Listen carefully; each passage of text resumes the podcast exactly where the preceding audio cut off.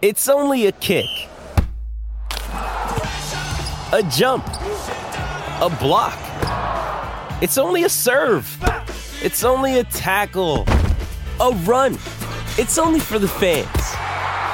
After all, it's only pressure. You got this. Adidas.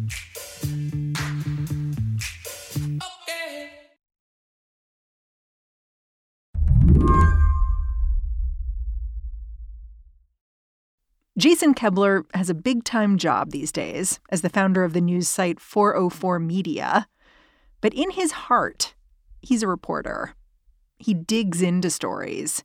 He describes himself in his bio as someone who loves Freedom of Information Act requests and surfing. I do. I do love those things. What have you been foying recently? So I've been foying a lot about pickleball. Pickleball. Yeah, the fights that it's been causing all over the country. What are you hearing about? Like, how, how many FOIAs are we talking about here? Uh, for pickleball, I filed 25. 25, uh, Um, 25 different cities. 25 different cities and towns. At this point, you might have a few questions. First off, why pickleball? The answer to that has to do with this growing sport's aggressive lobbyists who are tying local governments up in knots. When he started his research, honestly, Jason did not know too much about that. He just knew it was happening down the block. Yes. So I live near a paddle tennis court, which I did not know what paddle tennis was, but it's basically tennis, but on a small court. And I was walking by these paddle tennis courts and I saw this big sign that was like pickleballers go home or pickleballers not welcome here. And I was like, what like what is going on? Like I I thought that people were playing pickleball here all the time. Um, but what happened was that pickleball players were like sneaking onto the courts when uh, they were open and they were playing pickleball when this was supposed to be a court for paddle tennis only. And when I saw that sign, I was like, oh, I bet these people, I bet there's like some, I always think how real life interacts with the government. And I'm like, I bet these people are complaining to the government about the pickleball people. It turns out these people were complaining a lot, and not just in Jason's neighborhood. The city of Dallas told him it had more than 100,000 emails mentioning the word pickleball. They couldn't even begin to forward them all. The city of Fort Lauderdale said it would need $10,000 to produce all of its pickleball discourse. I think one you said one of the emails was titled Pickleball Drama. Yeah, this was at the end of like a 14 email chain between a local resident and the parks department. It was like a coworker venting to another coworker and forwarding the entire email chain and just being like, FYI, pickleball drama, like, don't know what to do with this. These emails are about who can take up public space and whether pickleballers are taking up too much of it. And if you're thinking, who cares? Jason says the fight over who can take up space in this country, it's kind of at the heart of the whole American project. I've filed a lot of um, what I would say started as frivolous Freedom of Information Act requests in my career. And it's just like I I think that in sort of exploring the absurd, we can learn more about how government works and you can take sort of like larger lessons from it. Pickleball is a Trojan horse for you. It is. I mean, I, I really went into this. I was like, I want to see completely unhinged emails from people. I found thousands. Today on the show, what Jason's overflowing inbox can tell you about how the government's working right now and who it's working for. And pickleball. We've got a lot to say about pickleball. I'm Mary Harris. You're listening to What Next? Stick around.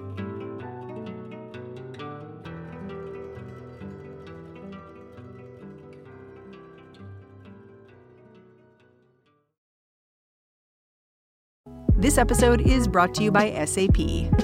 First, the bad news SAP Business AI will not help you generate cubist versions of your family's holiday photos. but it will help you understand which supplier is best to help you roll out your plant based packaging in Southeast Asia, or identify the training your junior project manager needs to rise up the ranks, or automate repetitive tasks while you focus on big innovations. So you can be ready for the next opportunity.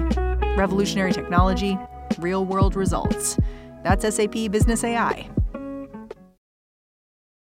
Shipping can make or break a sale, so optimize how you ship your orders with ShipStation. They make it easy to automate and manage orders no matter how big your business grows. And they might even be able to help reduce shipping and warehouse costs. So optimize and keep up your momentum for growth with ShipStation. Sign up for your free 60-day trial now at shipstation.com and use the code POD. That's shipstation.com with the code POD.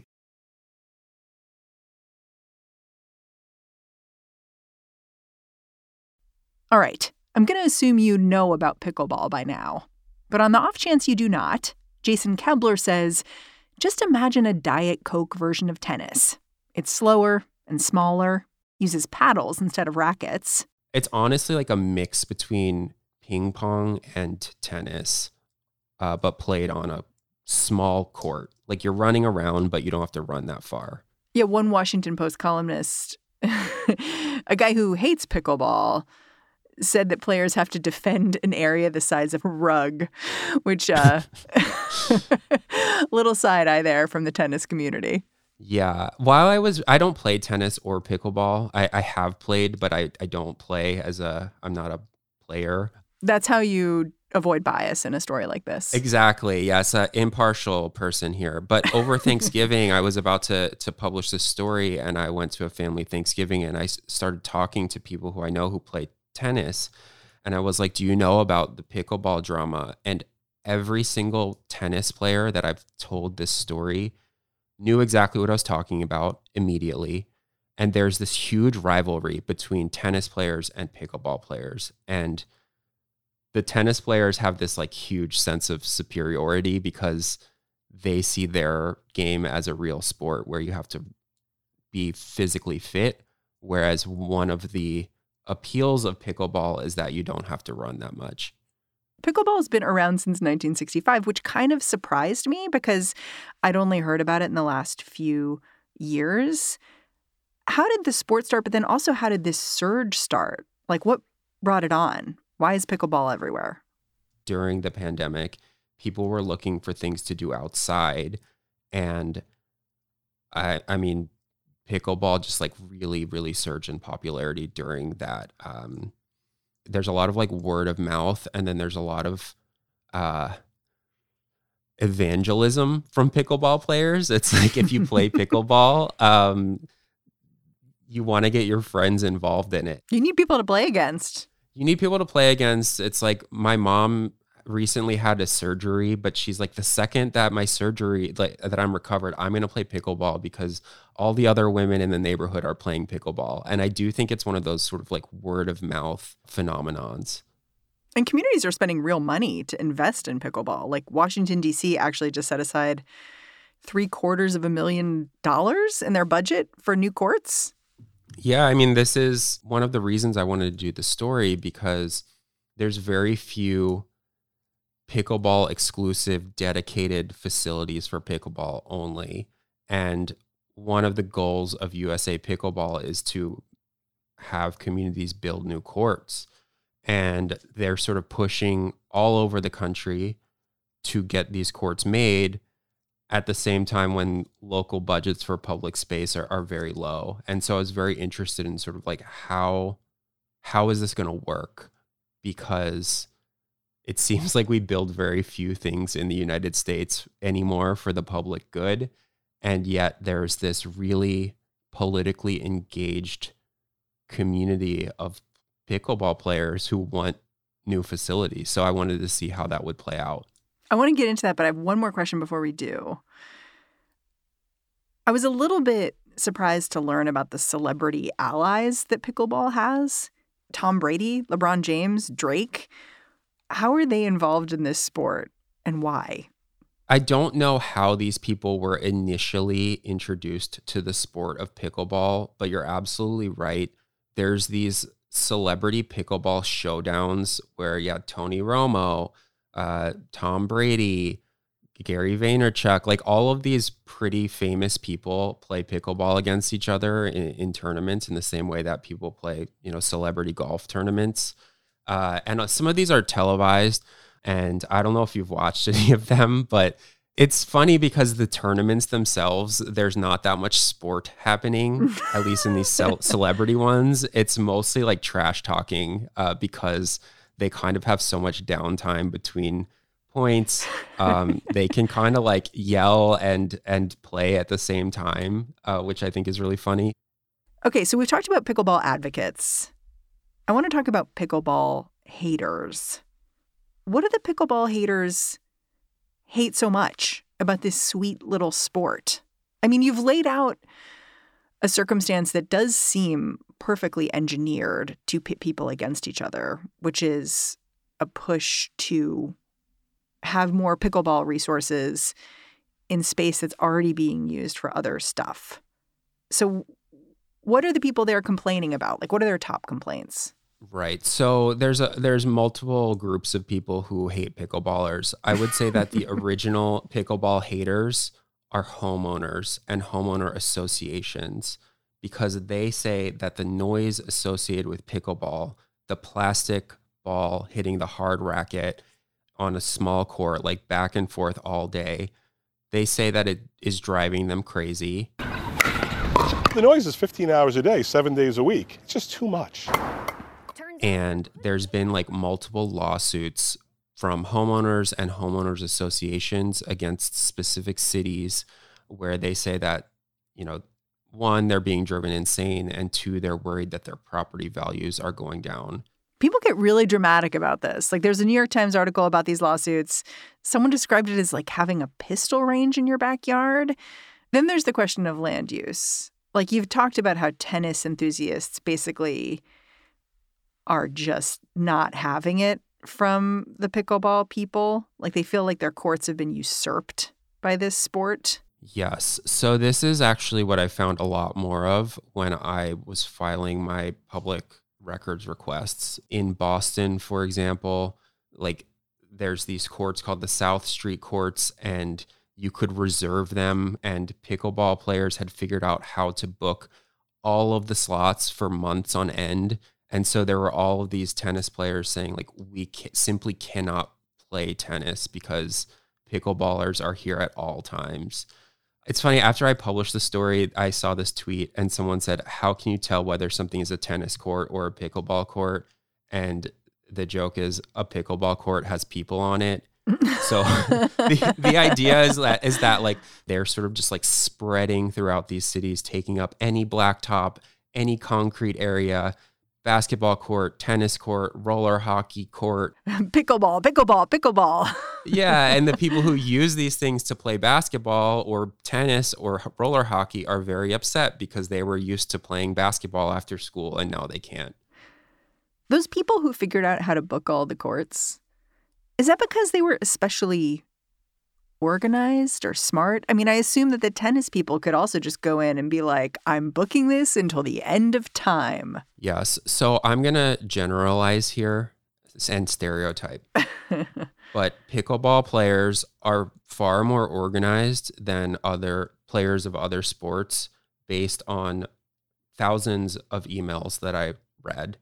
So there there are these people in c- city after city who are these quote unquote pickleball ambassadors, and they are given a toolkit from this group called USA Pickleball about how to talk to local government to gain access to more public spaces. And USA Pickleball strategy is here's what you should say to city council or the parks department or your local politician to convince them to build new pickleball courts. But because of this NIMBY aspect, where homeowners don't want pickleball in their backyard, it's really hard to build new pickleball courts in certain places. And so, what is happening is pickleball players have to use already existing public infrastructure. So, this means basketball courts, hockey courts, um, tennis courts, of course.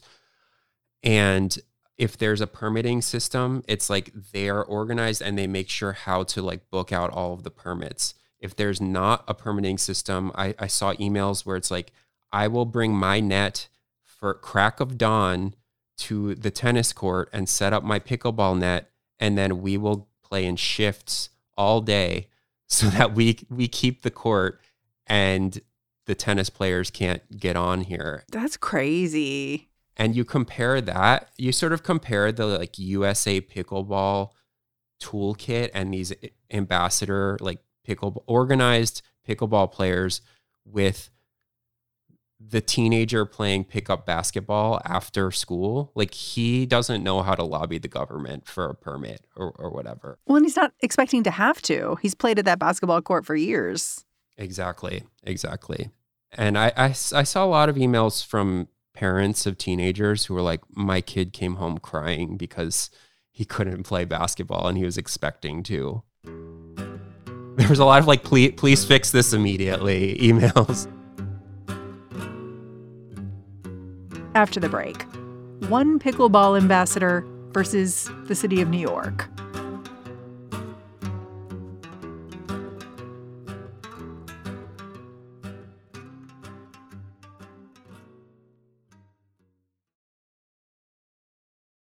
Spin your passion into a business with Shopify and break sales records with the world's best converting checkout. Let's hear that one more time. The world's best converting checkout. Shopify's legendary checkout makes it easier for customers to shop on your website, across social media, and everywhere in between. Now that's music to your ears. Any way you spin it, you can be a smash hit with Shopify. Start your dollar a month trial today at shopify.com slash records. In the latest season of Blind Spot from WNYC Studios and the History Channel, join host Kai Wright as he travels back to a pivotal moment in the history of this country. Decades before COVID 19, a virus tore through some of our most vulnerable communities while the wider world looked away. Throughout the season, you'll meet people who demanded that they and their illness be seen mothers, children, doctors, nurses, nuns, and sex workers all leading to a woman who literally helped change the definition of AIDS. Blind Spot, The Plague in the Shadows. Listen wherever you get your podcasts. Today in the Middle East. What happens in Ukraine has consequences for what's happening around AI. Hello, listeners. I'm Gabrielle Sierra, host of the Why It Matters podcast from the Council on Foreign Relations. Look, the world of international affairs can feel overwhelming and complex, but it also shapes our lives every single day. So it pays to know what's going on out there. Why It Matters is a foreign policy podcast for the rest of us. And with a little bit of humor and a lot of questions, we're here to break down global topics and bring the world home to you. So join us every two weeks on Why It Matters, wherever you listen.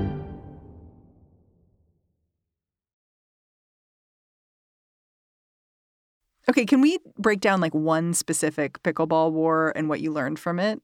I'm wondering if it makes sense to start in New York City just because I know people were especially organized there. Like, what did you learn about how the fights went down in New York? So, there was one specific pickleball ambassador in New York City who basically, I mean, this is what her job it's a volunteer job but this is what her job was.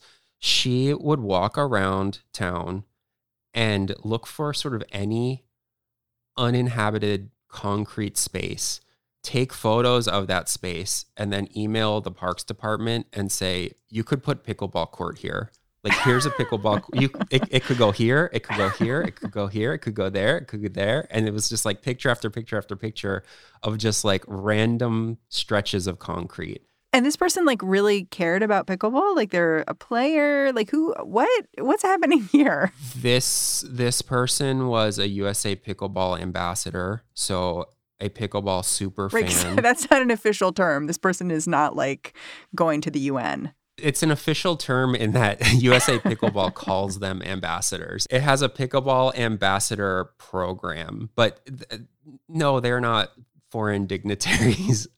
But but they it is an official title from the USA Pickleball organization. And if you are a USA Pickleball ambassador, you get a USA Pickleball email address. So it's like you are quasi officially uh, a member of this, of the national governing body for the sport of pickleball, is what they call it. So this woman who I, am not going to name her because she's just a, a citizen, um, but she she is a pickleball instructor in New York City. So she wanted to like find places that she could both play pickleball and then teach students. It was her job. Oh, so she had a financial interest. She she did have a financial interest, yes. Um, so she put together a PowerPoint presentation uh, that was like, it was just called pickleball, and it it had like a slide that was like history of pickleball, benefits of pickleball, pickleball court specs, stuff like this. Uh, and she had photoshopped a, a, a giant pickleball court on top of an existing basketball court with like dimensions on it. It looked like an architectural drawing, but it also looked like it was done in MS Paint. Get some clip art in there. yeah, it, it, it, it, was clip art. It, it really was. Um, so she sent this to the Parks Department, was emailing the Parks Department pretty regularly. And the Parks Department was responding and saying, you know, like, we're going to try to solve this for you. Like, you're a constituent. This seems like a good thing. Like, we're going to try to find place for you to play.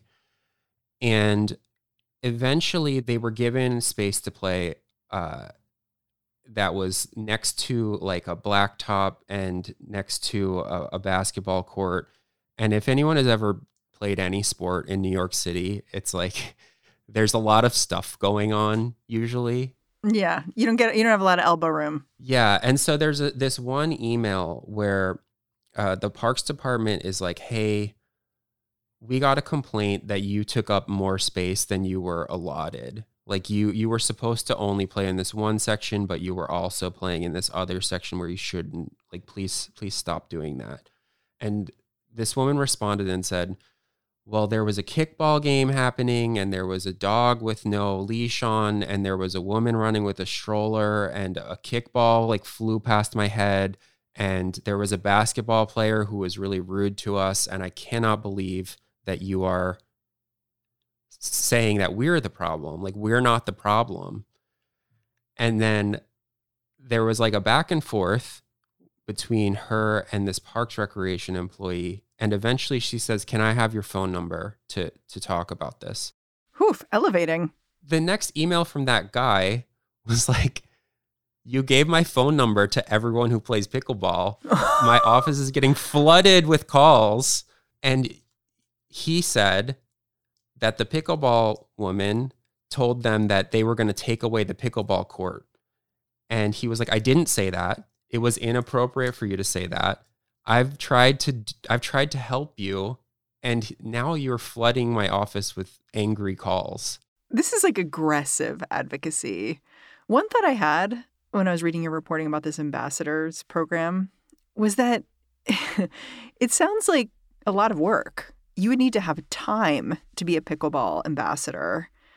And you'd also know how to you'd also want to know how to p- pull the levers of power in government.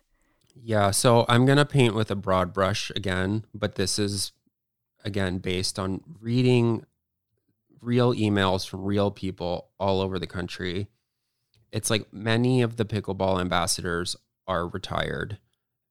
Many of them are former lawyers or they're people who were politically involved in some way. They have time on their hands and they also it's just like generally true that older people are more politically involved. They go to more city council meetings. They have more time to do this sort of thing. And so it is it is the case that the pickleball lobby is so organized in part because it has like experienced people working on this issue.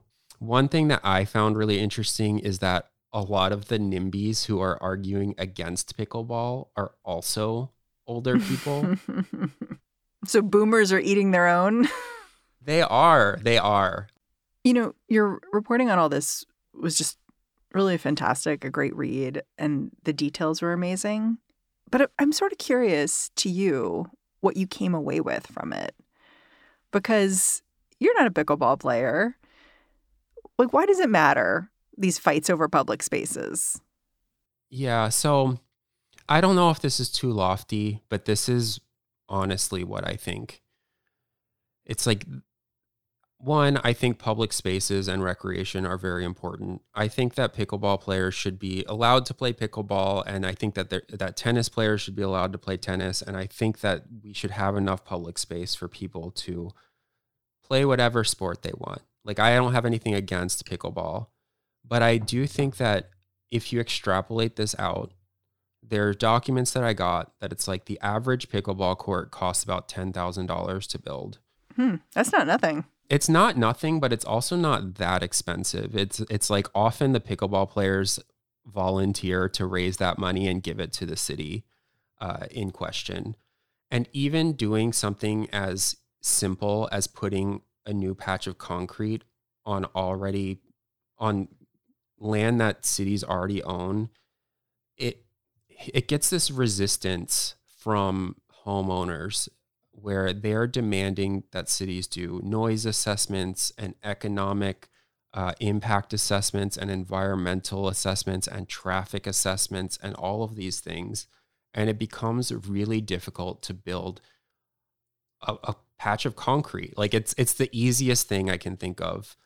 Imagine trying to build a new train line. Imagine trying to build a new apartment complex and I, I really do think that this is one of the reasons why it's so expensive and so arduous and so difficult to build new things in the United States because there are all of these sort of like organized groups that are trying to protect what they believe are their own interests and prevent anything from being built anywhere.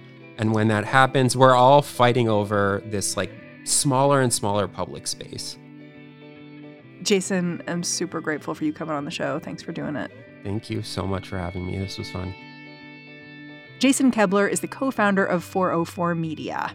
And if you also appreciated his dry wit, please drop what you're doing right now and go check out the 404 Media podcast. Jason hosts it. And that's the show. If you're a fan of What Next, the best way to support our work is to join Slate Plus. Going over to slate.com slash whatnextplus to find out how. What Next is produced by Elena Schwartz, Rob Gunther, Anna Phillips, Paige Osborne, and Madeline Ducharme.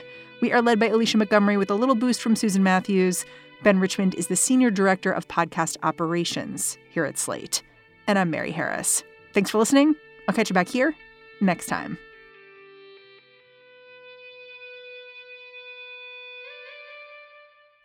I'm sorry. I'm like, sorry. I've never done this in an interview, but I find this so amusing. I'm like going to cry laughing. Okay, go ahead. If you only have a 401k, you're not getting the most for retirement. Wait, what? Add a Robinhood IRA on top, then they'll boost it by 3%. You can do that? And if you transfer in any retirement account, you get 3% on top of that. Is there a limit to the match? No limit. Robinhood Gold gets you the biggest contribution match of any IRA on the market. Sign up for Robinhood Gold at Robinhood.com slash boost by April 30th. Subscription fees apply. Investing involves risk. 3% match requires gold for one year from first match. Must keep IRA for five years. Match on transfers subject to additional terms and conditions. Robinhood Financial LLC member SIPC. I'm Dahlia Lithwick, and I'm host of Amicus, Slate's podcast about the law and the U.S. Supreme Court. We are shifting into high gear, coming at you weekly with the context you need to understand the rapidly changing legal landscape. The many trials of Donald J. Trump, judicial ethics, arguments and opinions at SCOTUS. We are tackling the big legal news with clarity and insight every single week. New Amicus episodes every Saturday, wherever you listen.